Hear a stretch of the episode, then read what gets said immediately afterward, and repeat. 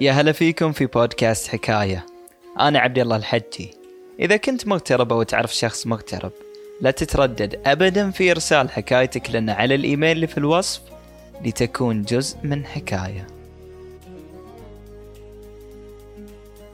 السلام عليكم ورحمة الله وبركاته. إزيكم يا شباب؟ أنا مدرسكم الجديد الأستاذ سعيد زيد. ودرسنا اليوم عن جغرافيا ومناخ البحرين.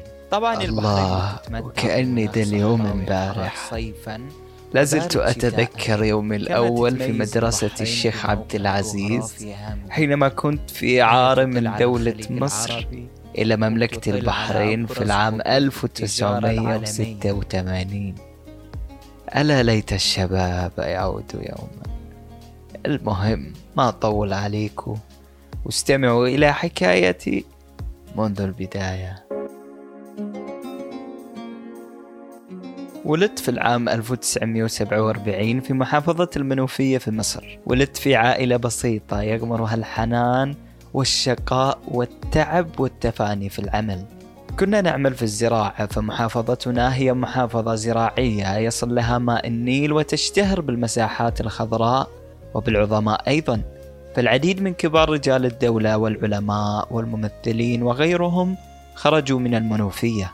مثل الرئيس السادات وحسني مبارك والشيخ محمود علي البنا والشيخ عبد الفتاح الشعشاعي وغيرهم الكثيرون. أنهيت دراستي في المدرسة وتوجهت بعد ذلك إلى القاهرة حيث الازدحام حيث الحضارة حيث العلم والعلماء. الله على القاهرة. نعم التلوث هنا عالي والكثافة السكانية كذلك. ولكن هنا النيل وباختصار هنا القاهرة بدأت الدراسة ودرست في جامعة عين شمس وفي كلية الآداب تحديدا وفي تخصص الطبوغرافيا ومن ثم حصلت على دبلوم التربية وأنهيت مشوار الدراسي في العام 1968 ولكني بدأت مشواري في التدريس. درست لعامين ومن ثم حصل أهم حدث في حياتي. تزوجت من نور عيني وروحي وقلبي من حبيبتي زهير. كانت بسيطة طيبة القلب ومدرسة أيضا. عاشت معي كل اللحظات واتفقنا دوما على أن نمضي للأمام. بعدما عملت لستة عشر عاما في مصر تنقلت فيها بين المدارس في شتى المحافظات. درست الذكور والإناث ونهلوا جميعا من علمي. أرسلتني الدولة في إعارة لمملكة البحرين في الخليج العربي. بدأت القراءة عنها فورا فأنا أعشق القراءة والتبحر في شتى العلوم والمجالات. علمت من قراءتي أنها جزيرة قليلة عدد السكان فمجموع سكانها ربما يساوي حيا في القاهرة. أخبرت زوجتي عن المهمة وردت بالسمع والطاعة وأتت معي لتدرس أيضا. ركبنا الطائرة فالمصير غامض قليلا. فلن أمكث هناك لشهر أو لشهرين بل لأعوام كثيرة. أقلعت الطائرة وكل ثقة بأن الله قد كتب لي الخير. وصلت إلى البحرين فرأيت أناسا طيبين يرحبون بي والابتسامة تغمر وجوههم جميعا. بدأت في العمل وكانت مدرسة الشيخ عبد العزيز هي الأولى ومن ثم كرزكان ومدينة عيسى وحتى مدينة حمد.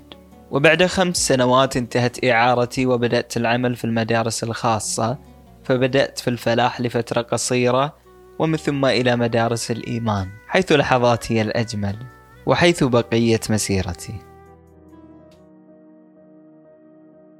قبل ما أكمل في موضوع التدريس خلوني أقول لكم عن موضوع أرقنا كثيرا. الله سبحانه وتعالى من علي بالكثير من الأمور ولكنه ابتلانا بعدم الإنجاب. كنا نتضايق أنا وزهير في بداية الأمر من كلام الناس وحلمنا بتربية أبنائنا ولكن مضينا إلى الأمام كالعادة. فحرمنا ربي من الأبناء ولكن رزقنا بحياة زوجية سعيدة. وربينا أجيالا في التعليم وأحببناهم وكما أنهم أبناء لنا.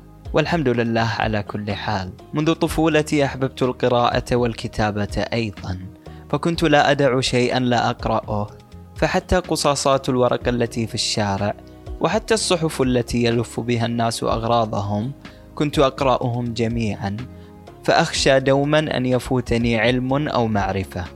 كما ألفت العديد من الكتب في مصر وفي البحرين وطبعتها ونشرتها في أهم دور النشر والطباعة وكتبت مذكرات نشر بعضها وضاع الآخر. كما كنت لا أبخل على أي طالب أدرسه بمعلومة.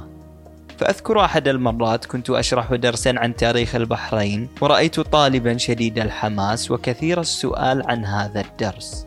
وبعد انتهاء الحصة طلبت منه الحضور إلى مكتبي. فأهديته كتابا عن تاريخ البحرين وطلبت منه أن يقرأه وأن لا يتردد بسؤالي حول أي موضوع فالعلم أمانة يجب أن نوصلها. أنا إنسان هادئ منذ الصغر حنون وحساس وكان الطلبة دائما ما يشتكون حول صوتي الهادئ الذي لا يسمعه من في الخلف فحتى حينما أعلي صوتي يكون هادئا فالوقار يلازمني. تجرحني كلمة وتبكيني وتفرحني أخرى ولكني لا أحمل في قلبي على أحد. يلا يا ابني اقرأ من قوله تعالى وإني خفت الموالي من ورائي وكانت امرأتي عاقرا نعم هذه حالتي أيضا في كل يوم. أحفظ طلبة القرآن الكريم. أستمع لهم وأصحح لهم تلاوتهم. فأنا على هذا الحال منذ وصولي للبحرين تقريبا في مسجد الغتم بالرفاع ألازم القرآن ويلازمني هو. ينير قلبي وبصيرتي وأسعد دائما حينما يأتيني أحد الطلبة بعد سنوات يقبل رأسي ويسأل عن حالي ويدعو لي ولهذا أعمل وبهذا أفرح. تقدمت في العمر ولا زلت أعشق التدريس. كما أصابني عافاكم الله مرض جلل. أضر بصحتي وجعلني أسافر بالخارج. الحمد لله على كل حال. تعبت كثيرا وأرهقني المرض ولكنني أصررت على التدريس ونقل العلم فماذا لدي غير إيصال رسالة العلم؟ منعتني إدارة مدرسة الإيمان من إكمال التدريس قبل علاجي خوفا على صحتي. وتكفلت حكومة البحرين بعلاجي فقد أصبحت مواطنا بحرينيا منذ ما يقارب الخمسة عشر عاما. وأصبحت بحريني الهوى والأرض والانتماء. وبعد الانتهاء من علاجي رجعت إلى وطني في الغربة. رجعت إلى البحرين التي أحببتها وأحبتني. رجعت إلى مكتبي العتيق في شقتي بالرفاع. شممت رائحة مكتبتي العطرة ومتعت عيني بمنظر الطلبة في ممرات المدرسة.